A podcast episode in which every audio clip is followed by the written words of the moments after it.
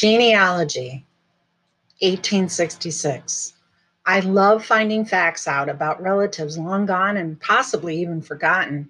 Recently, Charles Garrison, who served in the Civil War, he was a musician who served in Indiana and Ohio infantry between 1861 and 1865.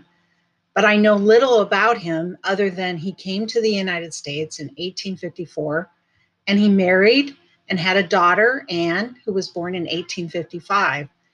He left Denmark as a carpenter and a cabinet maker. I found that out from a, um, a census. But after the war, he settled in Cincinnati and ran a furniture store. Then, sometime in 1866, he just disappeared. No evidence of a search or why, but his wife was granted a pension 40 years later after the war. So, assumption is he died or he killed himself from the trauma of the war.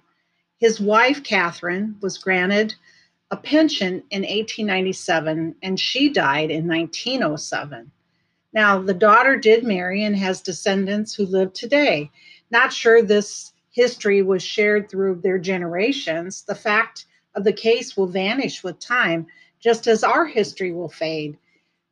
Yet, God knows us and loves us. Will we go down as his children or will we be his enemy? There is only two choices for us either for or against God. I choose a relationship with a great I am. We may not lead a life that will be remembered, but God calls us home as his son or daughter. Amen.